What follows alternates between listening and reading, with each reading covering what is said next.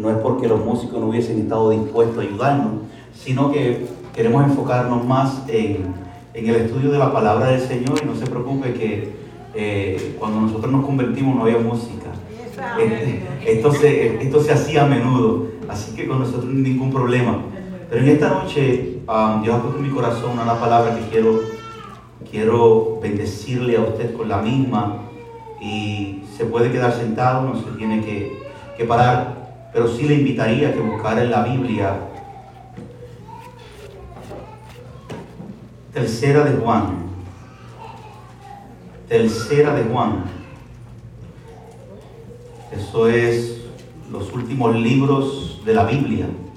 Apocalipsis, eh, creo que Judas, Juan, tercera, segunda y primera. Últimos libros de la Biblia, los últimos, perdóname. Amén. Tercera de Juan. Tienen amado. Amén. Amén. Quiero en esta noche tomar en consideración el versículo 2. Amén. Dice la palabra del Señor en el nombre del Padre, del Hijo y del Espíritu Santo. Amén. Dice, amado, yo deseo que tú seas prosperado en todas las cosas y que tengas salud así como prospera tu alma. Repito, Amado, yo deseo que tú seas prosperado en todas las cosas, no en alguna, en todas las cosas, y que tengas salud, así como prospera tu alma. Amén. Padre, te damos gracias. Pedimos la alianza tuya, la sabiduría, Padre Santo, que podamos hablar el consejo de tu palabra bajo la alianza de tu Espíritu. Guíanos a ser eficaces en lo que enseñamos en esta preciosa noche. Amén, amado. Mira, amado, en esta noche el Señor puso una inquietud en mi corazón de hablarle a la iglesia eh, de varios puntos, pero en sí me quiero eh, eh, enfocar, ¿verdad? Acerca de la bendición de la siembra y la cosecha. ¿Me escucho bien? Bajo la siembra y la cosecha. ¿Por qué el Señor puso esto en mi corazón? Porque eh, creo que, hemos perdido quizás territorio, quizás nos hemos desenfocado un poco eh, concerniente a este tema.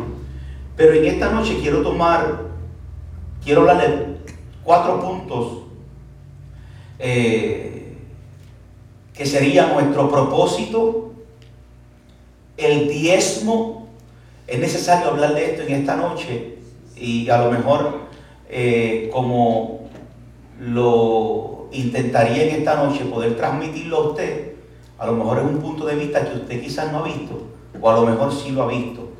Vamos a estar hablando del diezmo, vamos a estar hablando de la siembra y vamos a estar hablando de la cosecha. Son estos cuatro puntos bien importantes que quiero tomar en consideración.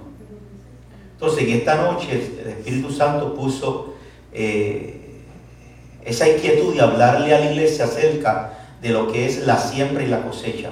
Honestamente, no, aunque pudiera así utilizar el término de la prosperidad, ¿verdad? Pero no voy a utilizarlo porque eh, honestamente ese término eh, se ha corrompido.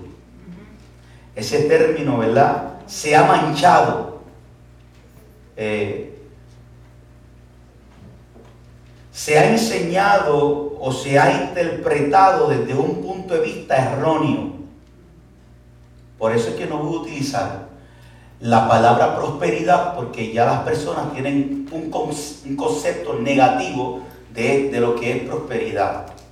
Pero sí la palabra de Dios habla acerca de la prosperidad desde una enseñanza muy distinta a lo que a menudo escuchamos.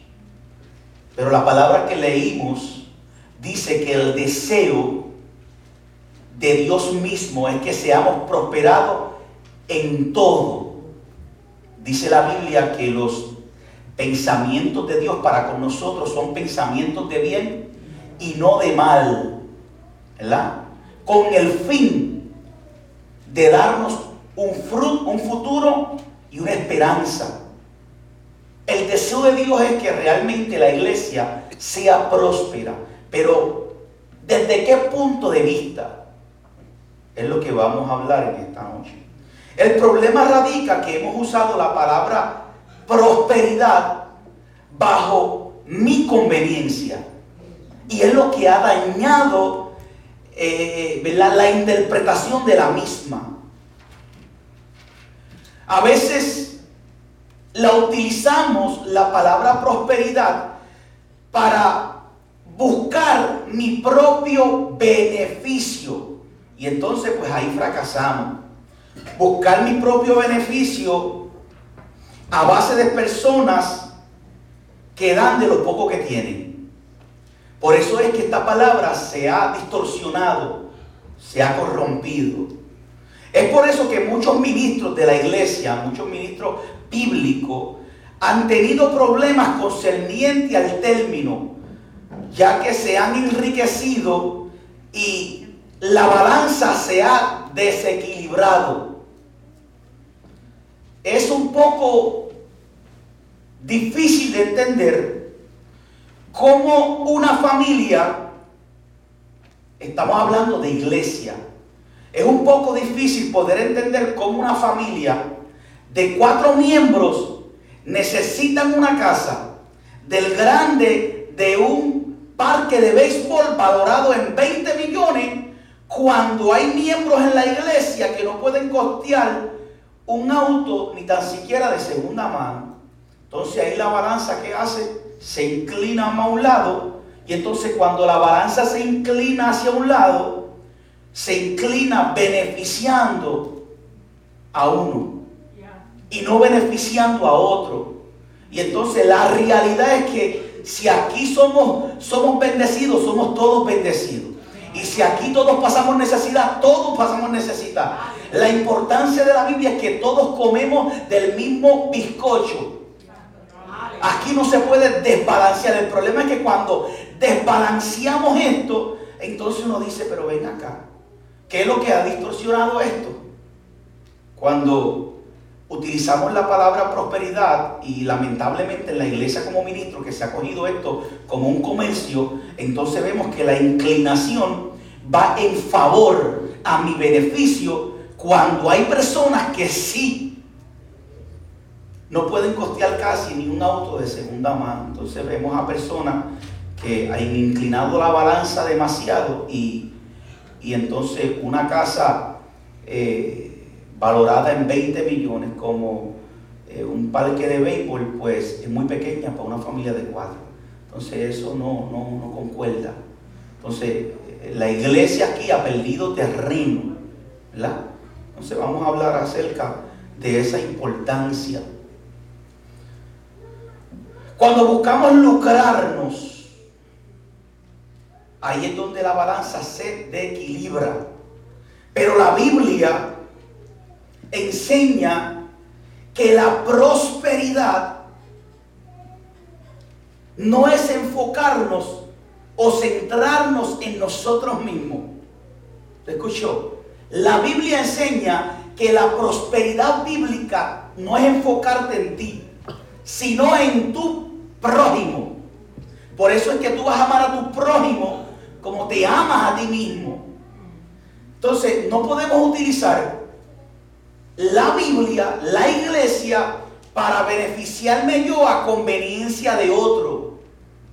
Miren, aquí voy a hacer una pausa y yo le voy a dar un testimonio. Testimonio pequeñito para, para, comenzar. Eh, para comenzar calentando.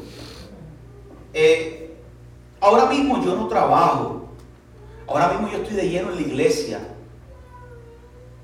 Pero honestamente, no, no entra a mi casa lo que entraba cuando yo trabajaba.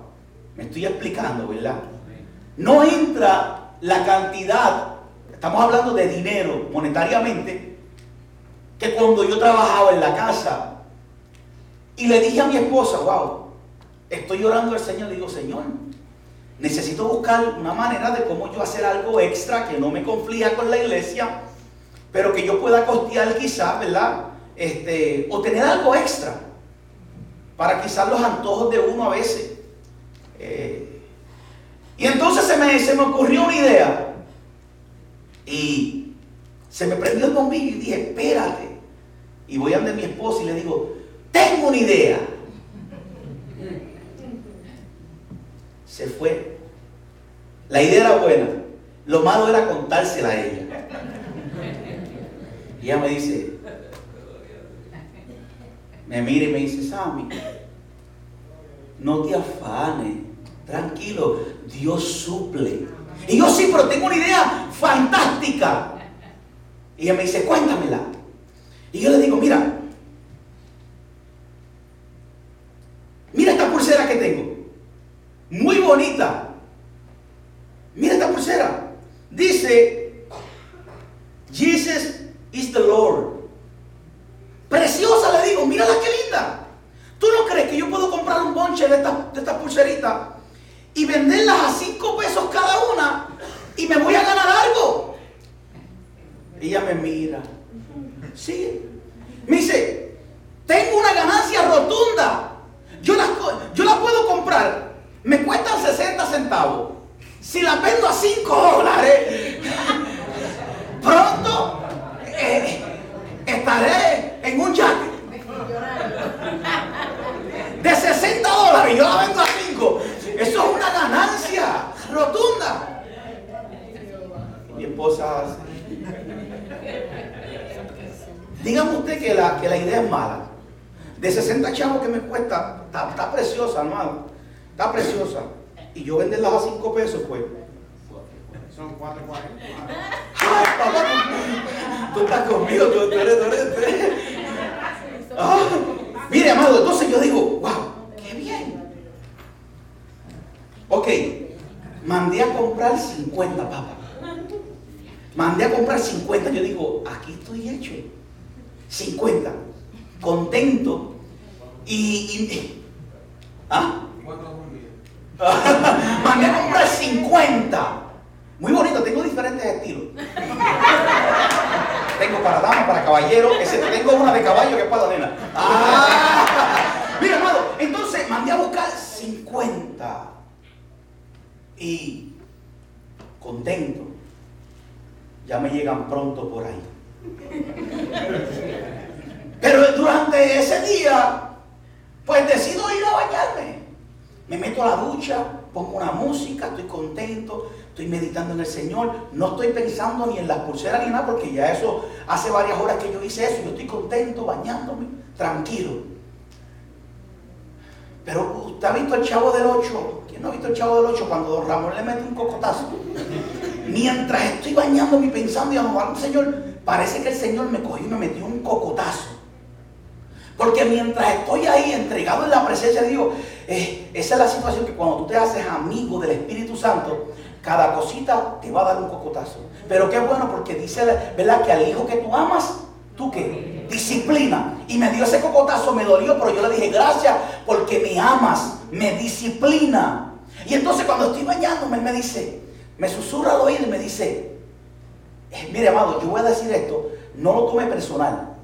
Póngalo que esto es un trato de Dios conmigo. Si usted lo hace, yo no tengo que ver nada con eso. ¿Ok? Esto, es algo personal. Si Dios no le redarguye lo contrario, eso yo lo respeto, no lo señalo ni lo critico. Ahora, estoy bañándome y ya se me había olvidado todo, pero estaba contento y escucho la voz del Espíritu Santo que me susurra al oído y me dice, no hagan negocio con el nombre de Jesús. Ay, papá. Así mismo no hagas comercio con el nombre de Jesús. Y entonces me quedo frisado y me acuerdo de la pulsera. Y yo digo, ay, por aprontado. ¿Por qué? Porque estoy buscando mi beneficio. Y el nombre de Jesús, ni la iglesia, ni un altar usted lo puede utilizar para su beneficio. Por eso es que la iglesia se ha distorsionado, porque hemos cogido lo que es la religión para beneficiarnos, lucrarnos, hacernos millonarios mientras el pueblo gime. Le hemos exprimido la leche a la vaca, al cabro, le, hemos quitado toda la lana. ¿Por qué? Porque nos hemos en nuestro beneficio. Pero en nombre de Jesús, la iglesia no se puede hacer comercio con ella. Y cuando él me dijo eso, yo dije, gracias.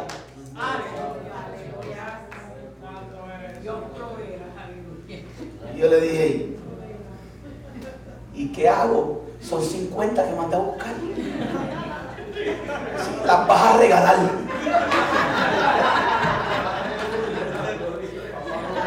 Las vas a para que la próxima vez primero me preguntes a mí. ¿Por qué? Porque no podemos utilizar esto para mi beneficio. ¿Bien? Eso fue para ir calentando.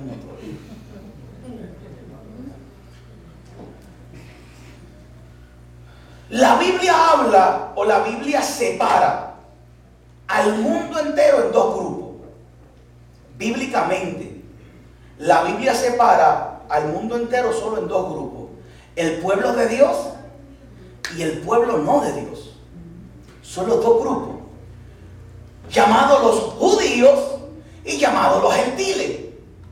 Dos grupos. Los gentiles nos encontramos nosotros porque nosotros no somos, ¿verdad? de raza judía. Dos pueblos habían. Miren lo que dice Efesios capítulo 2, versículo 14.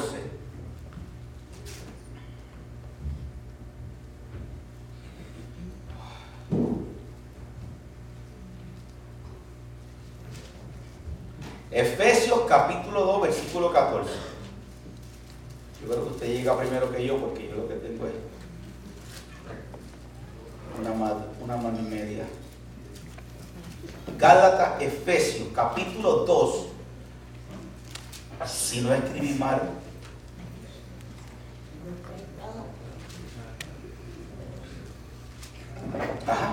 Efesios capítulo 2, versículo 14. Mire, dice, porque Él es nuestra paz, que de ambos pueblos Él hizo uno, derribando la pared intermedia de separación, aboliendo en su carne las enemistades, la ley de los mandamientos expresados en ordenanza, para crear en sí mismo de los dos uno solo y nuevo hombre haciendo la paz. Ahora, de dos grupos, él hizo uno, pero a ambos grupos se le dieron unas promesas y unas bendiciones individuales. ¿Ok? ¿Ok? Dos grupos.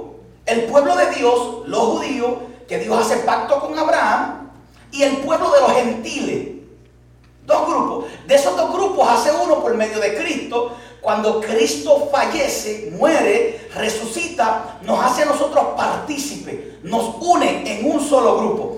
Pero entonces, a ambos grupos se le dio bendiciones distintas. Al grupo de los judíos, el pueblo de Israel, se le dieron bendiciones terrenales. Se le dio tierra, se le dio descendencia, se le dio abundancia, prosperidad.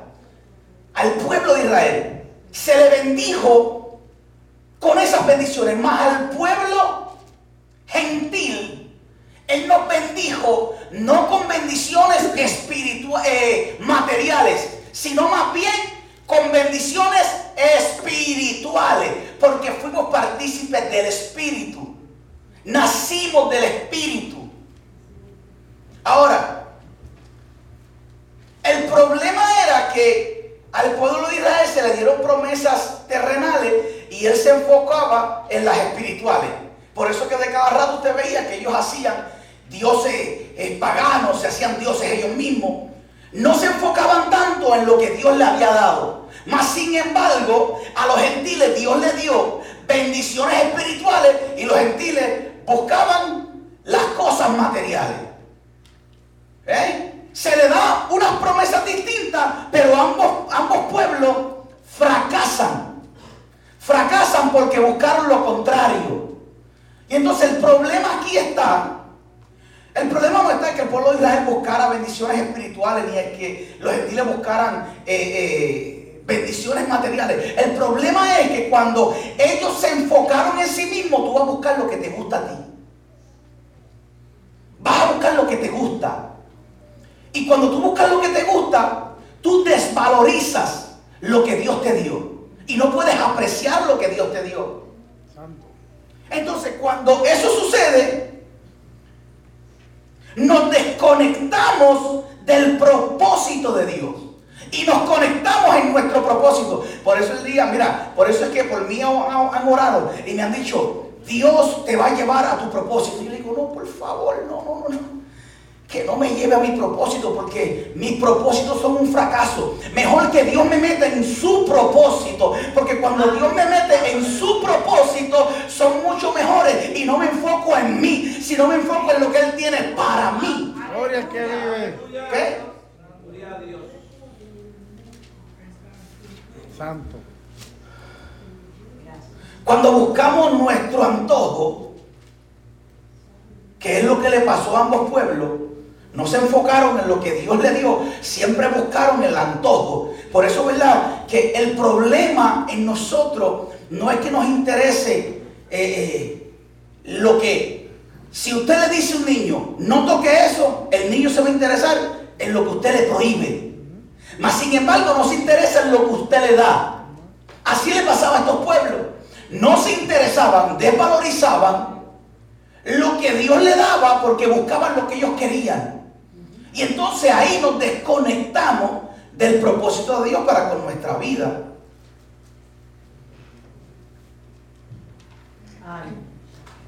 Cuando buscamos nuestro antojo, no valoramos lo que Dios nos da. Dios siempre ha querido bendecirnos. Dios siempre ha querido bendecir la iglesia. Jeremías 29, 11 dice, que yo sé los planes que tengo para contigo, planes de bien y no de mal, a fin de darte un destino lleno de esperanza. Ese es el propósito de Dios para nosotros, para nuestra vida.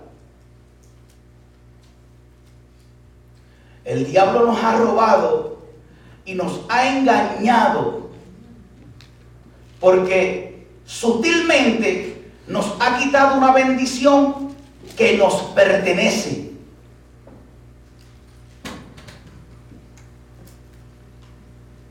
Este es el propósito de Dios para tu vida. De que Dios quiere bendecirnos. Pero como hemos distorsionado estos significados buscando lo propio de nosotros y no buscando la voluntad y el propósito de Dios, nos hemos salido del camino. Pero mírese esto. Por ejemplo, hay un debate. Hay un debate y este debate, o, esta, ¿verdad? Eh, este, este debate grande es el pueblo gentil, no el pueblo judío. Este debate abunda más en el pueblo gentil, no en el judío, que somos nosotros, el pueblo gentil. Cuando, cuando se nos habla concerniente al diezmo. Eso, eso, eso es un tema que aquel tira para acá, el otro jala, el otro busca. Eso es un, tema que... Y yo a veces me pongo a pensar y yo digo, pero ¿qué es este, qué esto este tira y jala? ¿Por qué? Porque como hemos distorsionado esto, ¿verdad? Y nos hemos, y nos hemos apoderado de esto para lucrarnos nosotros mismos, ya el mundo ni cree. Porque nosotros mismos hemos enseñado mal. Mal. Ahora, este debate que está en el gentil, no en el judío. ¿Por qué? Porque el judío, el judío le da prioridad en honrar a Dios con sus bienes. La realidad es que cuando usted habla de, de, de siembra y cosecha o de diezmo, eh, eso abarca mucho. Eso no solamente abarca lo monetario, eso abarca mucho. El problema es que lo más difícil de desprenderse ser humano es de lo monetario. Es lo más difícil, pero abarca mucho más que eso. Ahora, este debate no, no es tan fuerte entre los judíos porque los judíos honran a Dios con sus bienes y ese es, ese es algo de prioridad.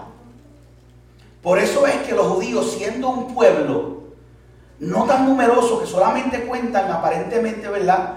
Con 13 millones de habitantes judíos, de los cuales siete de ese, se estipula que siete de ellos están dispersos por el mundo entero, pero siendo un pueblo con solamente 13 millones de habitantes, son la gente más rica y más abundante en el mundo, siendo ese pueblo tan minorístico. Ahora, por eso es que este debate en ellos no está tan agresivo porque ellos honran a Dios con sus bienes.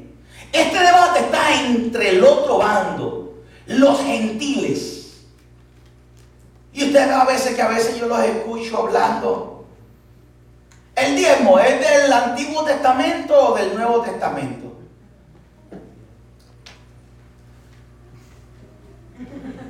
Con ganas de decirle, ¿dónde tú lo leíste? ¿Por qué tú haces esa pregunta? ¿Dónde tú lo leíste? ¿Dónde apareció? En el Antiguo Testamento. ¿Y por qué tú me preguntas si es del Nuevo o es del Antiguo? Ahora, pero hay otra pregunta, porque de esa pregunta surge otra. ¿Es de la ley o es de la gracia? ¿Qué buscamos nosotros con esto? Beneficiarnos, beneficiarnos, lucrarnos. Pero bueno, por primera vez el diezmo aparece en el Antiguo Testamento. El diezmo aparece en Génesis. La ley se dio en Éxodos. ¿Quién apareció primero? El diezmo, Génesis. No la ley. Ahora, si usted me preguntara a mí, porque en Génesis fue donde Abraham le dio los diezmos a Melquisedec, pero Abraham no vivía en la ley. Pero mírese esto. Si usted me preguntara a mí, pastor, ¿qué usted piensa? ¿Los diezmos son de la ley o son de la gracia? Yo le voy a decir, los, los, los diezmos siempre han estado en la gracia. ¿Pero por qué?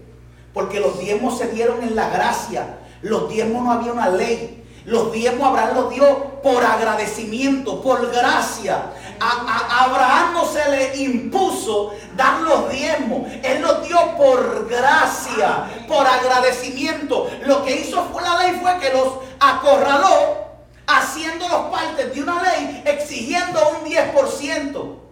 Entonces vemos los diezmos en la ley.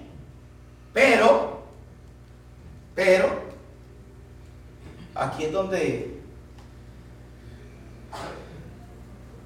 Lipe decía, usted, usted, usted no, usted no escucha ese refrán. Se pusieron los huevos a peseta. Sea que los huevos eran bien baratos antes, los huevos de gallina, y cuando subieron de precio. ¿Verdad? Entonces, ¿qué sucede con esto, amado? Sucede que la ley lo que hizo fue limitó, encerró al exigir el 10%. Pero Abraham pudo haberle dado el 15% porque no había una ley que le exigiera. Era algo voluntario, pero la ley lo encierra y entonces ahora la ley te exige el 10%. Esta polémica mayormente está entre los gentiles porque buscan beneficiarse. Y Cristo habló de este problema que tenemos. Y le dijo a los judíos, Mire cómo le dijo. Mateo capítulo 6.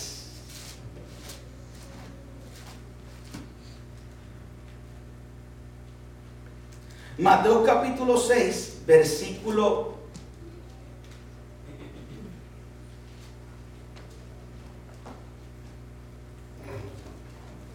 Esto es Jesús hablando, ¿verdad?, con su discípulo. Mire esto. Porque este, este problema eran los gentiles. Los gentiles, ¿verdad? Eh, eh, nosotros tenemos ese problema. Pero mira cómo Cristo le dice a los discípulos en el capítulo 6, versículo 25. Dice, por tanto digo, no te afanes por vuestra vida, qué habéis de comer o qué habéis de beber, ni por el cuerpo, que es de vestir. No es la vida más que el alimento y el cuerpo más que el vestido. Mirad las aves del cielo, que no siembran, ni ciegan, ni recogen en granero, y vuestro Padre celestial las alimenta. ¿No valemos mucho más nosotros? ¿Y quién de vosotros podrá, por más que se afane, añadir a su estatura un codo? Y por el vestido, ¿por qué os afanéis? Considerad los lirios del campo, cómo crecen, no trabajan ni hilan. Pero digo que ni aun Salomón, con toda su gloria, se vistió como uno de ellos. Si la hierba del campo que hoy es y mañana es echada al horno, Dios la, la viste así. ¿No hará mucho más con vosotros, hombres de poca fe? No os afanéis porque, eh, pues diciendo, ¿qué comeremos o qué, qué beberemos? ¿O qué vestiremos? Y mire lo que dice el versículo 32. Porque los gentiles buscan todas estas cosas. ¿Usted vio? Porque los gentiles, él está hablando a su pueblo, porque los gentiles buscan todas estas cosas que acabo de leer. Pero vuestro Padre celestial sabe que tenéis necesidad de todas estas cosas. Mas buscar primeramente el reino de Dios y su justicia y todas estas cosas que serán añadidas. Así que no te afanes por el día de mañana, porque el día de mañana traerá su afán. Basta cada día su propio mal. ¿Usted vio esto, amado? Entonces, nosotros se nos habla de diezmo a los gentiles y queremos decirlo, queremos que nos digan, no tienes que diezmar. Porque pensamos que ahorrarnos 10 miserables dólares de cada 100 nos vamos a hacer millonarios.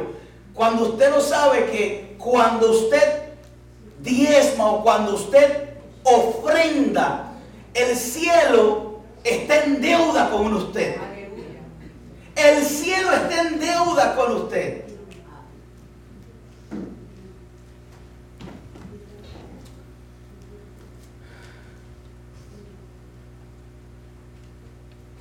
Por eso es que el judío no tiene problemas con esto, porque ellos sí, en esta, en esta etapa, en, esta, en este tema, ellos eh, le dan prioridad a honrar a Dios con sus bienes. Ahora, Cristo muere y cumple la ley. Entonces, cuando Cristo muere, al cumplir la ley, el diezmo vuelve a lo que fue. Entonces ahora el diezmo no está encerrado en esa ley estricta que te exige el 10. Cristo muere, cumple la ley, ahora el diezmo que dio Abraham, ahora vuelve a su, a su punto de voluntario. Entonces ahora no hay una exigencia del 10, sino que se rompe, e, ese, cajón se rompe y ahora usted puede dar el 15, el 30, el 40, el 50. El problema es que el gentil busca a que se reduzca. Pero cuando usted entiende que cuando tú das, que cuando tú siembras, el cielo se abre a tu favor. Cuando tú das, el cielo se hace deudor tuyo. Mire lo que dice la Biblia en Proverbio. Proverbio dice que al que da el pobre, a Jehová le presta. ¿Qué?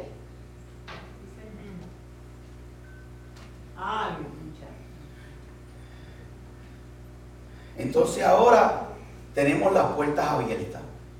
Aunque, ¿verdad? Muchos quisieran dar menos, pero sí exigimos mucho. Mire lo que dice Primera de Corintios capítulo 16. Para soltar este tema,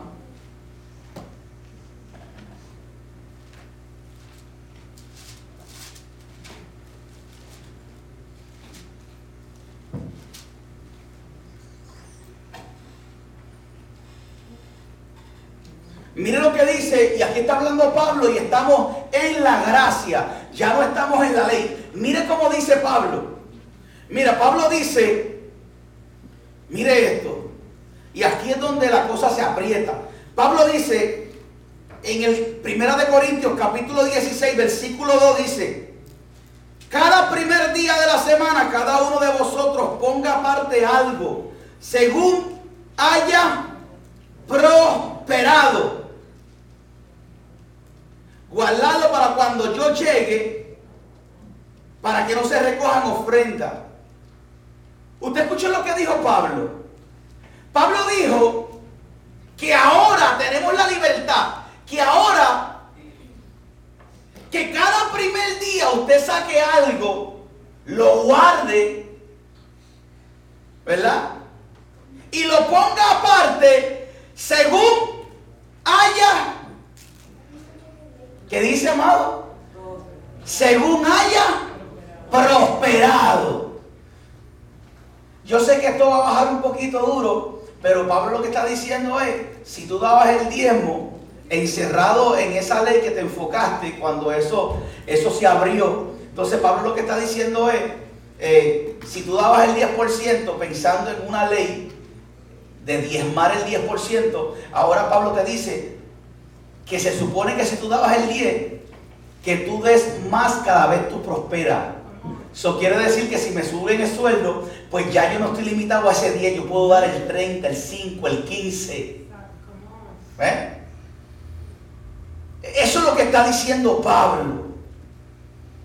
Que así como tú prosperas, usted saque algo y honres a Dios con sus bienes.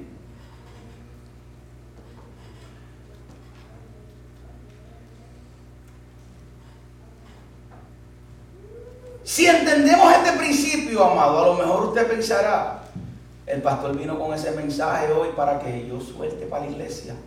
No, amado, no, jamás. Mi intención no es esa. Mi intención no es esa, amado.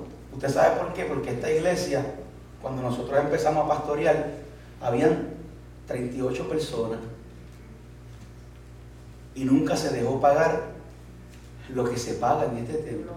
Porque esto no, no, se trata acerca de nosotros ni de nosotros como pastores lucrarnos de un pueblo.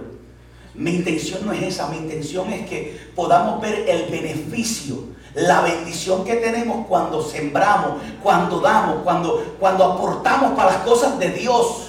El cielo se abre a tu favor. Esto es algo que el diablo nos ha cerrado. La bendición de la siembra y la cosecha. Segunda de Timoteo dice que aquel que siembra, que el labrador, para disfrutar de los frutos, necesita que sembrar primero y luego que siembra, disfruta de su fruto. Ahora, ahora, este es el beneficio de la siembra. Vamos por ahí. Mire, esta es la intención. La intención es que podamos entender que cuando usted honra al Señor, bendiciendo, sembrando en, el, en los demás. El cielo está a tu favor. Mire, si yo le preguntara a usted, ¿qué usted piensa cuando a usted llega a la mente la palabra bienaventurado? ¿Qué usted piensa? ¿Mm? ¿Ah? ¿Quién dijo algo? Favorecido. Favorecido. Chica, ¿qué usted piensa si yo te digo, tú eres bienaventurada, beneficiosa, beneficiada, ¿verdad que sí? Dice la Biblia que la Biblia te cataloga a ti bienaventurado cuando das, porque dice la Biblia que mejor es dar que recibir. Entonces cuando usted da, usted es bienaventurado, usted es bendecido. Ahora, ahora. Vamos ahí. La importancia, la importancia de la siembra. Esto no abarca solamente lo que es monetario, que ahí es donde nos hemos enfocado y yo creo que esto se, hace, se, ha, se ha desbalanceado ahí porque nos enfocamos monetariamente, pero esto vale a todo. Si usted siembra una china, ¿qué usted recibe? No, no, no. Si usted siembra una china, ¿qué usted recibe? ¿Ah? Ah, la, la sierva lo dijo un poquito más amplio porque lo dijo en plural. Usted siembra una china y esa siembra de una semilla le da mucha china. ¿Ah? Si usted siembra un aguacate, ¿qué ustedes reciben? Mucho aguacate. Si usted me dice que usted recibe una china, le voy a reprender. Entonces, ¿qué significa esto? Que cuando usted siembra amor, ¿qué usted va a recibir? Amor. Cuando usted siembra ayuda, ¿qué usted va a recibir? Ah, entonces cuando usted siembra monetariamente, ¿qué usted va a recibir? El problema es que cuando se habla de dinero, porque es lo más difícil que eso nos hace desprender, pero es la misma bendición para todos, amados. La misma bendición. Mire, yo le voy a decir algo. Eh, eh, es más, yo lo voy a anunciar. Esto es para toda la iglesia. Si hay aquí, hermano, que tengan casa propia y usted necesita mi ayuda, yo sé de todo plomería, electricidad, y no le voy a cobrar nada. Yo quiero bendecirlo. Porque mi interés no está en lo que yo reciba, porque soy, bien, soy bienaventurado cuando doy sin esperar nada a cambio. Mire, en cierta ocasión yo estoy, me llama una señora, muy pudiente eran ellos, y me dicen, yo quiero que tú me hagas, me construya en la planta abajo, claro, no eran cristianos, eh, un estilo, un bar grande estilo L, estilo así. Y yo lo dibujo y yo le digo, yo te lo construyo. Nunca he hecho uno, pero yo te lo construyo. Y le construí todo eso. Y yo dije, Señor, lo que yo me gane en este trabajo, no voy a tocar ni un centavo. Porque en esos días yo había visto por, por la televisión eh, de esto, un canal cristiano eh, de estas personas que ayudan a los niños pobres. Y yo dije, Señor, lo que yo me gane en ese trabajo, yo lo voy a donar a esta causa. Escúcheme, no es que yo no necesitaba el dinero, pero yo quise sembrar. Yo dije, yo voy a sembrar, mi esposa es testigo. Yo dije, voy a sembrar.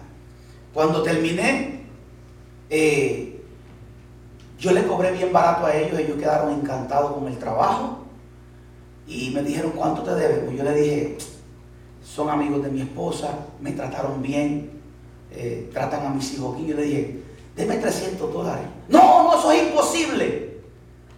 Yo pues, deme lo que usted quiere. Me dieron mil dólares, porque yo sabía que lo que yo me ganaba ahí era para esa causa. Me dieron mil dólares. Le dije a mi esposa, no toco ni un centavo. Quiero sembrar en esos niños, en esos niños que están pasando necesidad porque mis hijos están bendecidos. Y entonces cogimos, hicimos un cheque y lo enviamos. Yo sembré.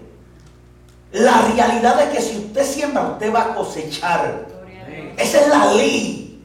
El cielo se hace deudor en aquel que se enfoca en el pobre. Dice Proverbio que el que le, le da al pobre le presta a Dios. Mire, mire. ¿Ah? Que, Dios, que Dios diga, yo, yo, me hago tu deudor cuando tú le das a uno de mis pequeñitos, de los pobres. Y yo pues eh, ofrendé eso con el corazón sin esperar nada cambio. Tampoco dije, voy a sembrar esto para que Dios me bendiga. No, no. Lo dije por, por amor a los demás. Y entonces voy con mi hermano y hago un trabajo eh, de construcción y cuando termino el trabajo, pues nos paga y al dueño yo le digo, mira, tú no tienes, porque estábamos reparando mobile home, y yo le digo, tú no tienes una mobile home que yo pueda, que me pueda vender económica y yo la remodelo y puedo ganarme algo. Tengo una y nos fuimos a verla.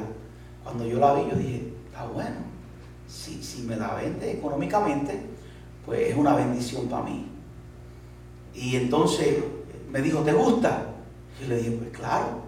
Ahora todo está en, en, cuánto usted me la va a vender para ver si yo puedo costear eso. Y me dijo, no, si yo te la voy a regalar. Y yo, ¿qué? Si yo te la voy a regalar, tú remodélala. Cuando tú la remodeles, yo mismo te la voy a vender. Y yo dije, bueno, ahí vamos. La remodelamos yo y mi hermano. Y ya tan pronto se terminó la casa, yo lo llamé, mira, la casa está ready. Este, ok, yo te la voy a vender. Se tardó como dos semanas, me llama. Mira, me están haciendo una oferta, se puede ser que suba un poquito más, pero la oferta está ahora. Te están dando 38 mil dólares. Y yo le dije, cierra el contrato, 38 mil dólares. Se pagó todo, me quedé con 30 mil dólares. Nos dividimos eso entre yo y mi hermano. Fueron 15 para mi hermano, 15 para mí. Pero me acordé que yo había sembrado mil en la causa de unos niños enfermos, de unos niños que necesitaban. Y Dios me bendijo con 15. Porque cuando usted siembra y se preocupa por el demás, Dios se preocupa por usted. Buscar las cosas del cielo y las demás cosas vendrán por añadidura. Ahora yo dije, wow, qué bendición. Pues le dije a mi esposa, vamos a seguir sembrando. De esos 15, sácate el diezmo. Podía sacar más. Pero le dije, de esos 15 mil pesos, sácate el diezmo. Sácate el 10%. Con lo otro, sal de mi casa. Y entonces honramos a Dios con los bienes. Pasan dos meses y el mismo de la móvil me llama. Tengo una casa para que la remodele, porque yo quiero venderla. Cuando yo fui, yo le dije, ¿y tú no me la vendes así? y él me dice, se me queda mirando y me dice, yo te la vendo. Y yo le dije, le pregunté, ¿y cuánto? dame 5 mil dólares y quédate con ella. Y yo le dije, claro que sí. A la semana se la compró por, los 5 mil dólares y la casa estaba vivible, que eso le fue bendición a mi, hijo cuando se casó, que él la está viviendo. Porque cuando usted siembra, usted cosecha. Yo he visto personas que Dios los ha bendecido grandemente. Si han podido, se han podido tacaños se han olvidado de Dios y de repente viene la escasez como el ladrón en la noche y los asalta.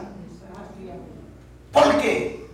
Porque nuestro concepto es de buscar nuestro propio beneficio, no bendecir a los demás. Mi intención en esta noche no es que usted ahora, yo aquí no vine a pedirle dinero a usted. Yo lo que vine a usted en esta hora es mostrarle la puerta de la bendición. Que eres más bienaventurado cuando das que cuando recibe. Por eso es que en esta noche, si mañana por la mañana usted se levanta a trabajar y su esposa le hace un sándwich, Dile, no, dame dos, échame otro, porque yo quiero bendecir a alguien que en mi trabajo tenga necesidad. Y cuando usted hace eso, el cielo se abre a tu favor. Es la bendición de la siembra.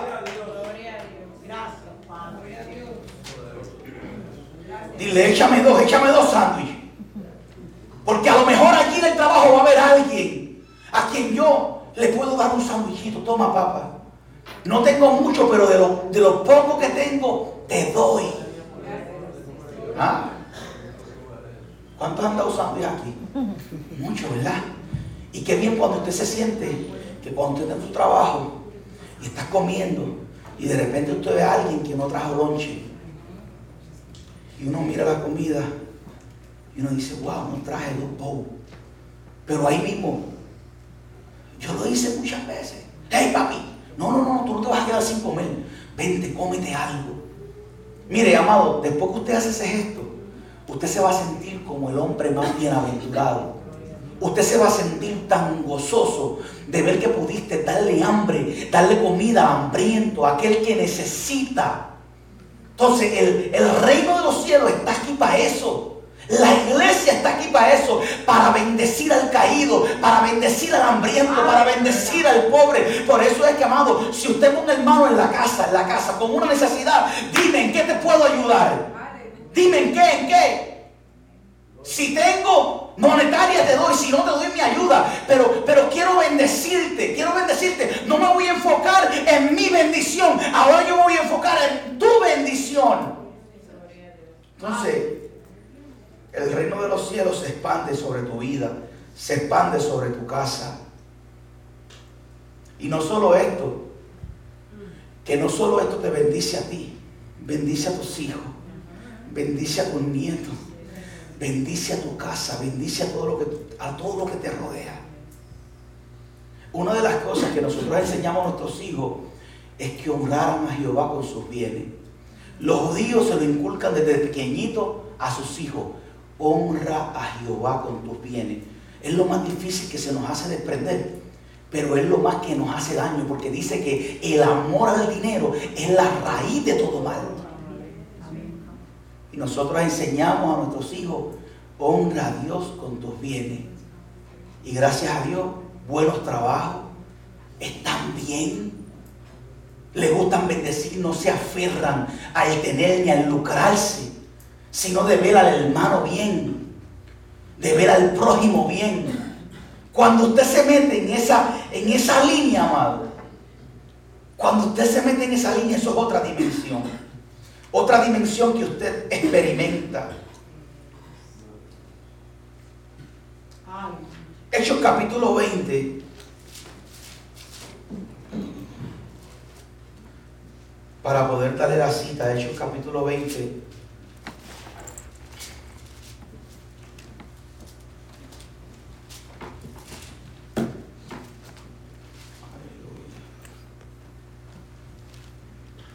Hechos capítulo 20 en todos os he enseñado, trabajando así, se debe ayudar a los necesitados y, y recordar las palabras del Señor Jesús que dijo, bienaventurado es dar que recibir. Más bienaventurado es dar que recibir. En esta noche, amado, en esta noche Usted sabe, que todo lo que usted hace, detrás de todo lo que usted hace hay una intención. Detrás de todo lo que nosotros hagamos hay una intención. Sea buena o sea una intención mala. En esta noche el Espíritu puso este tema en mi corazón, no con la intención de la iglesia lucrarse de los miembros, sino con la intención de que podamos ver la bendición que hay cuando honramos a Dios con nuestros bienes y cuando honramos a Dios con el necesitado en toda área de nuestra vida. No habrá escasez para tu vida. Nunca faltará. Mire, amado, yo le digo algo, no es que la cosa en casa no se ha puesto apretada, pero nunca nos hemos quedado sin comer. Nunca nos hemos acostado sin comer, porque la bendición de Dios te prospera, te sigue, te persigue. Y estas señales seguirán a los que creen, a los que siguen a Dios. En esta noche, en esta noche incline su rostro. Oramos al Señor. Padre, te damos gracias en esta noche. En esta noche de mi corazón, lo que pusiste yo lo comparto con mis hermanos. Yo te pido, Padre amado, que podamos entender bien la bendición de la siembra, entender y poder tener compasión del necesitado. Permite que nuestro corazón, Dios mío, no se encierre en nuestro propio en nuestro propio yo, que podamos, Dios mío, poder, poder darle al hambriento, poder suplir en la casa. Dice la Biblia que el que siembra escasamente, escasamente segará. Que podamos esta verdad poder atesorarla en mi corazón. Que nuestro corazón no nazca la avaricia ni el deseo de yo lucrarme, sino Padre Santo que en esta noche tú toques nuestro corazón y, que podamos tener misericordia del necesitado, de aquel empleado en el trabajo que quizás, que quizás no la está pasando bien y que yo pueda ser quizás un día ese plato de comida para ellos. Que cada uno de los hermanos saludablemente nos ayudemos y que ninguno podamos buscar nuestro propio beneficio del otro, sino que todos nos ayudemos y que todos podamos, Padre Santo, entrar en tu propósito. En esta noche yo te pido que tú bendigas a este pueblo, que bendiga su entrada y su salida. Yo te pido, Padre Santo, que cada uno de los hermanos que están en este lugar nunca escasee la harina ni el aceite en su casa. Te pido, Padre amado, que según tú prosperes su alma, Padre amado, ellos puedan sembrar con gozo en el nombre de Jesús. Que podamos atesorar esa enseñanza que tú nos diste, que por medio de tu pobreza fuimos enriquecidos nosotros. Y que podamos entender que dando por gracia lo que por gracia hemos recibido, seremos bienaventurados. En esta noche te damos gracias, Señor, por tu palabra, por tu amor, en el nombre de Jesús. Dale un aplauso grande a él. A él, a él, a él, a él,